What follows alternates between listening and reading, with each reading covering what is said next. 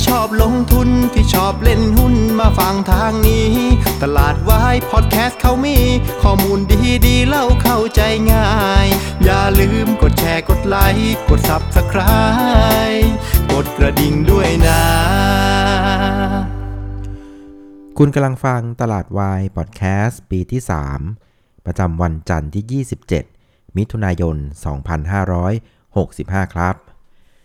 ครับ วันนี้เซตอินดี x ก็ยังคงเดินหน้าต่อนะครับ วันนี้บวกไปอีก 11 จุดเลยทีเดียวนะครับ วันนี้ไปปิดที่ 1,580 จุดนะ ก็ปรับตัวขึ้น 0.7%นะ ก็ต้องบอกว่าเซตอินดี x เนี่ย เราบวกวันละ 11 จุดมา 2 วันติดแล้วนะครับ ตั้งแต่วันศุกร์แล้วก็วันนี้วันจันทร์นะครับคราวนี้การปรับตัวขึ้นในวันนี้เนี่ยก็ถือว่าเป็นไปในทิศทางเดียวกันทั้งเอเชียนะครับ วันนี้เอเชียโดยเฉลี่ยปรับตัวขึ้น 1%นะครับ แล้วก็อาเซียนปรับตัวขึ้นนะครับ โดยเฉลี่ยประมาณสักครึ่งเปอร์เซ็นต์นะครับ คืออาการของตลาดหุ้นในเอเชียวันนี้เนี่ยก็เป็นอาการเหมือนเหมือนๆกันนะครับ คือว่าเเราได้โมเมนตัมเชิงบวกต่อเนื่องมาจากตลาดหุ้นสหรัฐใช่ไหมครับ ดาวโจนส์เมื่อวันศุกร์บวกไป 800 กว่าจุดนะครับ หลังจากในสัปดาห์ที่ผ่านมาเนี่ย เฟดก็ออกมายืนยันกับสภาคองเกรสนะครับว่า จะสู้เงินเฟ้อแบบเต็มรูปแบบเลยนะครับมีเครื่องมืออะไรเท่าไหร่ ก็จะงัดมาใช้หมดนะครับแต่ก็ยอมรับว่านะการสู้แบบนี้เนี่ยมันก็อาจจะทำให้เศรษฐกิจของสหรัฐอเมริกานะมีความเสี่ยงว่าอาจจะมีภาวะถดถอยกันขึ้นมาบ้างนะครับคราวนี้พอสัญญาณมันออกมาเป็นแบบนี้นะครับ มันก็เลยทำให้เหล่าราคาสินค้าโภคภัณฑ์ต่างๆ พอเห็นความเสี่ยงว่าจะมีเศรษฐกิจถดถอย อุปสงค์นะครับ หรือว่า demand มันจะหายไปหรือเปล่า เราก็เลยเห็นพวกของราคาสินค้า commodity ต่างๆนะครับ ไม่ว่าจะเป็น soft commodity hard commodity นะครับก็ปรับตัวกันลงหมดเลยนะครับ คราวนี้พอราคาสินค้าโภคภัณฑ์มันปรับตัวลง มันก็ก่อให้เกิดความหวังนะ นักลงทุนก็มองว่าเอ้ยถ้าสินค้า commodity มันลงแบบนี้ ไอ้เงินเฟ้อที่มันสูงสูงๆเนี่ยมันก็อาจจะปรับตัวลงก็ได้นะครับนั่นหมายความว่าถ้าเงินเฟ้อมันแผ่วลงมา ก็แปลว่าเฟด นะครับก็อาจจะไม่ต้องขึ้นดอกเบี้ยแรงๆแล้วก็ได้นะอันนี้เป็นสิ่งที่ตลาดคาดหวัง ถ้าเกิดมันออกมาเป็นภาพเนี้ยแม่ตลาดหุ้นก็ชอบเลย มันก็เลยทำให้นักลงทุนเนี่ยก็เลือกที่จะถือความเสี่ยงมากขึ้นนะครับหลังจากใน 2 สัปดาห์ก่อนเนี่ยก็เรียกว่า แทบจะไม่เอาความเสี่ยงกันเลย ขายหุ้นกันหมดนะครับพอเห็นความหวังแบบนี้เนี่ยก็เริ่มที่จะมาถือสินทรัพย์เสี่ยงมากขึ้นนะครับแต่ก็ต้องบอกว่าใช้คำแค่ว่ามากขึ้นนะไม่ได้ใช้คำว่าทั้งหมดเพราะว่าอะไร เพราะว่าหลาย ๆ ประเด็นนะครับในเรื่องที่เป็นตัวผลักดันให้เงินเฟ้อมันเกิดขึ้นมานะมันก็ยังไม่ได้คลี่คลายนะครับ มันจะมีประเด็นในเรื่องของ cost push ใช่ไหมเรื่องของราคาสินค้าวัตถุดิบที่มันแพงขึ้นมาจากปัญหาลามมาจากเรื่องของสงคราม มาจากเรื่องของอ supply chain disruption ต่างๆนะครับเรื่องปัญหาเงินเฟ้ออย่างที่บอกคือ มันมีหลายสาเหตุนะครับ บางสาเหตุมันอาจจะดีขึ้น แต่อีกบางสาเหตุมันยังไม่ได้ถูกแก้ไขไง รัสเซียยูเครนยังซัดกันอยู่ทุกวันนี้นะครับเพราะฉะนั้นมันก็เลยเป็นภาพในลักษณะที่ว่านักลงทุนก็เลือกที่จะถือความเสี่ยงนะครับคือสินทรัพย์เสี่ยงเพิ่มมากขึ้น แต่ก็ยังไม่ได้ลุยเข้ามาเต็มตัว ภาพมันก็เป็นประมาณนี้นะครับคราวนี้การเคลื่อนไหวของเซตอินดี x นะครับในตอนเช้าเนี่ยเราก็เห็นโมเมนตัมนะอเมริกาดี ตลาดหุ้นในเอเชียเปิดนำขึ้นมา เราก็เปิดกระโดดบวกขึ้นไปด้วยนะครับ ตอนเช้าเราบวกไป 9 จุดนะครับ แล้วก็ไปทำจุดสูงสุดในช่วงชั่วโมงแรกเนี่ยประมาณสัก 1,583 นะครับ แล้วก็แผ่วลงมาไปทำจุดต่ำสุดที่ 1575 ก็ยังเป็นแดนบวกนะ แต่ว่าสุดท้ายน่ะก็เป็นโหมดของการค่อยๆไซด์เวย์อัพขึ้นมานะครับ แล้วก็ไปปิดที่ 1,580 จุดได้นะครับ ก็ถือว่าอย่างน้อยนะครับก็ประสบความสำเร็จสำหรับเงื่อนไขแรกนะฮะที่โค้ชบาร์เขาบอกไว้ว่าถ้าจะกลับตัวจริงๆเนี่ย งานแรกที่เซตจะต้องทำได้ก่อนก็คือเรื่องของการปิดเหนือจุดที่มันหลุดลงมาก็คือ 1580 ให้ได้นะครับ ซึ่งวันนี้ก็ถือว่าปิดเหนือ 1580 แล้วละกันนะครับ เพียงแต่ว่าจะยืนได้หรือเปล่าเนี่ยพรุ่งนี้ต้องมาลุ้นกันอีกทีหนึ่งนะครับ ส่วนเงื่อนไขที่ 2 นะครับ ที่โค้ชบาร์แกทิ้งไว้ก็คือว่าเซตอินดี x ก็ต้องขึ้นไปปิด gap บริเวณ 1,630 ให้ได้เป็นเงื่อนไขที่ 2 นะเพราะฉะนั้นจาก 1580 นะครับวิ่งไปปิด 1630น่ะก็ถือว่ายังพอมีรันเวย์อีกประมาณสัก 50 จุด ก็ถือว่าเป็นงานที่ไม่ง่ายเหมือนกันนะ เพราะว่าอะไร เพราะว่าในวันพฤหัสนี้นะครับ ก็จะมี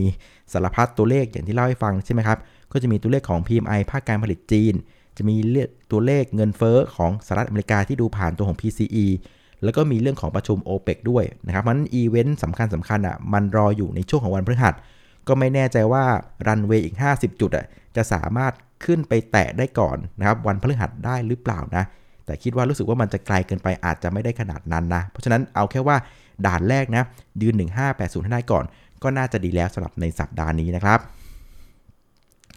มาดูหุ้นที่ผลักดันตลาดในเชิงบวกกันวันนี้นะครับ เท่าที่ดูในภาพใหญ่ๆเนี่ยมันไม่ค่อยชัดเท่าไหร่นะ เพราะว่ามันกระจายกันทั้งกระดาน แต่ว่าถ้าเกิดจะเรียกว่าเด่นอะนะครับ แต่ว่ามันก็เด่นไม่ได้นะ เพราะว่าในเชิงของโครงสร้างตลาดหุ้นบ้านเรานะ่ะ กลุ่มพลังงานมันก็ใหญ่ที่สุดนึกออกไหมเออเพราะงั้นวันนี้ถ้าเกิดว่าดูเป็นกลุ่มนะ่ะมันก็อาจจะพูดได้ว่าเออกลุ่มพลังงานอาจจะเด่นที่สุด ก็นำโดยตัวของปตทกับปตทสพนะก็เป็นอาการที่เด้งขึ้นมานะครับหลังจากในช่วงภาคบ่ายวันนี้เนี่ยเราเห็นตัวของราคาน้ำมันดิบ Brent Future เนี่ยมันบวกไปเกือบเกือบหนึ่งเปอร์เซ็นต์นะครับก็เป็นแรงหนุนให้พวกเขาเนี่ยฟื้นตัวกันขึ้นมาได้บ้างนะครับแล้วก็เกิดไปดูในภาพใหญ่นะจะเห็นว่า วันนี้นะครับมันขึ้นกันทั้งกระดาน โดยเฉพาะหุ้น Big Cap นะ ในเซ็ต50นะมีหลักทรัพย์ที่ปรับตัวขึ้นถึง 35 หลักทรัพย์นะ ไม่เปลี่ยนแปลง 9 หลักทรัพย์ มีปรับตัวลงเพียงแค่ 6 หลักทรัพย์เท่านั้นเองนะครับ แล้วก็เท่าไปดูเนี่ยก็เป็น 6 หลักทรัพย์ที่สเปะสปะนะ ก็ไม่ได้ลงอะไรกันแรงๆนะ ลงกันคนละช่อง 2 ช่อง เพราะฉะนั้นต้องบอกว่าในภาพรวมนะ่ะมันเป็นลักษณะที่ว่าวันนี้หุ้นใหญ่อะเป็นคนพากันขึ้นมานะครับแล้วขึ้นกันแบบยกแผงคนละเล็กคนละน้อยกระจัดกระจายกันไป อาการเนี่ยมันคล้ายๆกับว่าเป็นเรียกว่าบาสเกตออเดอร์นะครับ คือซื้อศาสตร์เข้ามาในหุ้น Big Cap บ้านเรานะ ก็เป็นอารมณ์ที่คล้ายๆกับที่เล่าในตอนต้นใช่ไหมคืออก่อนหน้านี้เรียกว่าไม่ถือเลยความเสี่ยงครับ ตอนนี้พอเห็นสัญญาณว่าราคาสินค้าโภคภัณฑ์ต่างมันเริ่มถอยกันลงมาบ้าง เงินเฟ้อเริ่มมีความหวังว่ามันจะลดลงมา เริ่มมีความหวังว่าเฟดอาจจะไม่ต้องขึ้นดอกเบี้ยแรงก็เลยเริ่มมามี position ในเรื่องของสินทรัพย์เสี่ยงมากขึ้นนะครับ ก็ ภาพเนี้ยก็เป็นทั้งโลก แล้วก็เลยเห็นดาวโจนส์นะครับนักลงทุนเริ่มกลับมาช้อนซื้อหุ้นกัน แล้วมันก็หมายถึงว่าบ้านเราก็ได้อานิสงส์แบบนี้ด้วยนะครับ ก็เป็น basket order ขึ้นมาเอาเอาหุ้นไทยกลับมาหน่อยนะครับ ก็เลยเป็นภาพในลักษณะนี้นะครับ ส่วนหุ้นที่ผลักดันตลาดในเชิงลบวันนี้นะครับ ก็ไม่ค่อยเด่นเท่าไหร่นะ จะมีเป็นกลุ่มนิดๆหน่อยๆ ก็จะเป็นกลุ่มของท่องเที่ยว ซึ่งอันนี้ก็ต้องยอมรับว่าในช่วง 2-3อาทิตย์ที่ผ่านมา มันก็เป็นกลุ่มที่ แบกตลาดหุ้นเรามาตลอดนะ ก็อาจจะต้องถูกเทคโปรฟิตบ้าง เช่นเดียวกับกลุ่มโรงพยาบาลนะครับ แล้วก็กลุ่ม ICT เนี่ยก็โดน JTS เนี่ยกดลงมานะ วันนี้แกลบไป 13%นะครับ เพราะฉะนั้นสรุปในเชิงของหน้าหุ้นวันนี้เนี่ยมันเป็นลักษณะของ basket order นะ คือเอาตลาดหุ้นไทยนะครับ ก็ใช้ตัวแทนเป็นหุ้น big cap หุ้นเซ็น50เนี่ย ก็สาดซื้อกันเข้ามานะครับ ส่วนกลุ่มที่ถูกขายทำลายเนี่ยก็จะเป็นกลุ่มที่ มีประเด็นส่วนตัวอย่างเช่นกลุ่มท่องเที่ยวที่แบกตลาดมาโดยตลอดนะครับคราวนี้มาดูผู้เล่นในตลาดกันบ้างนะครับ นักทุนสถาบันก็ยังคงซื้ออย่างต่อเนื่องนะครับ วันนี้ซื้อเป็นวันที่ 6 ติดต่อกันแล้วนะะมาเบาๆแต่ก็มาเรื่อยๆนะครับ วันนี้ซื้อไปอีก 819 ล้านบาทนะครับ รวม 6 วันเนี่ย 8,864 ล้านบาท ส่วนนักลงทุนต่างชาตินะครับ ก็กลับมาซื้อเป็นวันแรกนะครับในรอบ 9 วันทำการ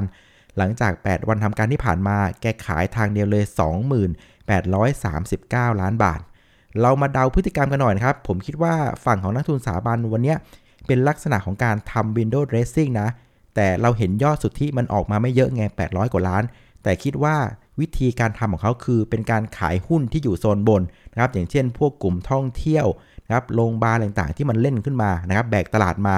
แล้ววนเอามา งัดหุ้นด้านล่างนะครับ สังเกตดูหุ้นใหญ่ที่อยู่ด้านล่างของเนี้ยมีแรงงัดกลับมาหมดเลยนะครับ อย่างตัวของปตท CPO เป็นต้นนะครับ เพราะน่าจะเป็นลักษณะของการทำ window dressing นะขายบนซื้อล่างนะครับ ส่วนภาพของนักลงทุนต่างชาติอะก็เป็นลักษณะอย่างที่ไล่ฟังคือเป็นการเอาอ่า position กลับมานะครับหลังจากลดนะครับสินทรัพย์เสี่ยงไปในช่วงสัปดาห์ก่อนหน้านะอ่าคราวนี้มูลค่าการซื้อขาย ยังคงเป็นอาการเดิมครับ คือยังไม่เพิ่มขึ้นนะ ยังอยู่เพียงแค่ 59,201 ล้านบาทนะครับ วันนี้บวกไป 11 จุด แต่ว่าบอลลุ่มลดลง 10%เหลือ 59,000นะ ก็ยังดูไม่ดี เพราะฉะนั้นถ้าเกิดเราตีความบอลลุ่มแบบนี้เนี่ย มันเหมือนกับว่านักลงทุนในส่วนใหญ่นะ่ะ เหมือนกับรู้ทันว่าฝรั่งอะเป็นภาพของการเอาโพซิชันคืนเฉยๆนะครับ ส่วนกองทุนเป็นลักษณะของการทำ window dressing เฉยๆ ขายบนซื้อล่าง เพราะฉะนั้นภาพเนี้ยนะครับเหมือนคนกำลังอ่านเหมือนจะรู้ทันกันว่า แกแกไม่ใช่แรลลี่รอบใหญ่หรอกแกเป็นแค่เด้งกันขึ้นมา แกแค่เอาโพชั่นคืนกลับมา เพราะฉะนั้นฉันก็ไม่หลงกลตามเข้าไปนะ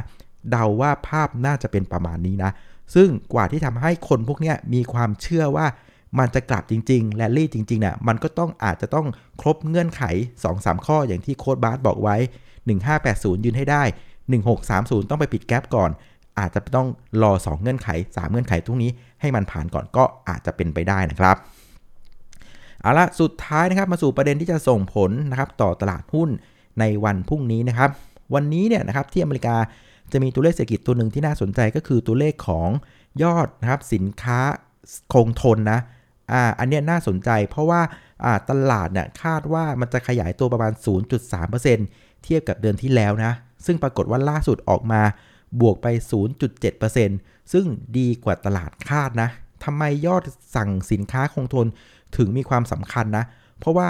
สินค้าคงทนก็ให้เพื่อนๆนึกภาพนะ มันก็คล้ายกับพวกของเครื่องจักรนะครับ ยานพาหนะอะไรใหญ่ ๆ ต่างๆ อะไรที่มันแพงๆ ลงทุนเยอะๆเนี่ยนะครับ อันนี้เขาเรียกว่าสินค้าคงทน เพราะฉะนั้นถ้าเกิดเราเห็นยอดสินค้าคงทน มันยังคงเพิ่มขึ้นต่อเนื่องแปลว่าอะไร แปลว่าเศรษฐกิจอเมริกามันยังพอที่จะเดินได้ มันพอที่จะมีการลงทุนต่อนึกออกไหมคือถ้าเกิดว่ายอดสินค้าคงทนมันไม่ขึ้นเลยเนี่ยแปลว่าทุกคนนั่งทับเงินดีกว่า เพราะว่าลงทุนไปมันก็ขายไม่ออกนึกออกไหมแต่ครั้นี้เรายังเห็นยอดสินค้าคงทนมันยังคงมาเรื่อยๆ มาเรียงๆ อาจจะไม่มาแรงมาก แต่ก็มาเบาๆแบบเนี้ย มันก็ยังสะท้อนภาพได้ว่าเศรษฐกิจอเมริกามันก็ยังคงค่อยๆหมุนไปนะ อาจจะไม่ได้หมุนเร็วทันใจแต่มันก็ยังไปต่อ อันนี้ถือว่าเป็นสัญญาณที่ดี นะครับในขณะเดียวกันเองนอกจากจะดูตัวเลขนี้แล้วนะครับซึ่งออกมาดีแล้วเนี่ยเราก็ต้องดูดาวด้วยนะครับตอนนี้นะอย่างที่บอกเมื่อเช้าคือ ตาดูดาวนะครับมือกดนะครับเซตเทรดนะก็ต้องมาดูว่าเป็นยังไง ซึ่งตอนนี้ปรากฏว่าดาวโจนฟีเจอร์เนี่ยบวกไปอยู่ 42 จุดนะซึ่งความร้อนแรงแผ่วลงมานะผมจำได้ว่าช่วงเย็นๆน่ยยังอยู่ประมาณสักร้อยกว่าจุด ตอนนี้ถอยมาเหลือ 42 จุดละบวกเบาๆประมาณสัก 0.13%ซึ่งอาจจะพอตีความว่า หรือว่านะครับตลาดดาวโจนส์อาจจะเริ่มขอพักบ้างนะครับ หลังจากช่วงของวันพฤหัสศุกร์เนี่ยขึ้นมาแรงนะครับแล้วขนาดเดียวกันเองตลาดหุ้นบ้านเราเองอะมันก็ขึ้นมาถึงแนวต้านสาคัญแล้ว ก็เป็นไปได้เหมือนกันนะว่าพรุ่งนี้ตลาดหุ้นบ้านเราอะครับมันถึงที่หมายแรกแล้ว ก็อาจจะเป็นภาพของการพักผ่อนกันบ้างนะครับ เพราะฉะนั้นกลุ่มหุ้นที่วันนี้นะครับต้องยอมรับว่าเป็นหุ้น Big Cap นะนำตลาดขึ้นมา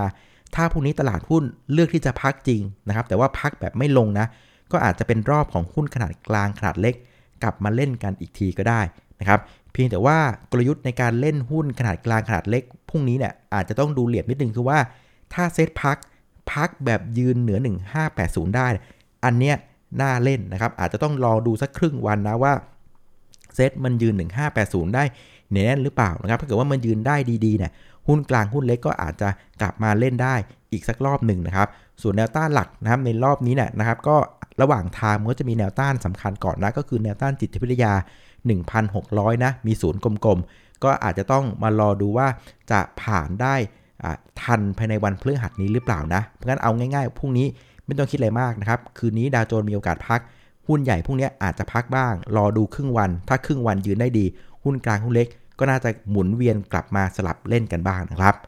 อะวันนี้ก็น่าจะครบถ้วนนะครับ กระบวนความสำหรับรายการตลาดวายพอดแคสต์นะครับ ขอบคุณอีกครั้งนะครับสำหรับการติดตามและเหมือนเดิมนะฮะถ้าหากเพื่อนๆมองว่ารายการตลาดวายพอดแคสต์มีประโยชน์นะครับอย่าลืมฝากกดไลค์กดแชร์เป็นกำลังใจให้กับคุณนาด้วยนะครับ เอาล่ะวันนี้ขออนุญาตลาไปก่อนนะครับ เจอกันอีกทีวันพรุ่งนี้ สวัสดีครับ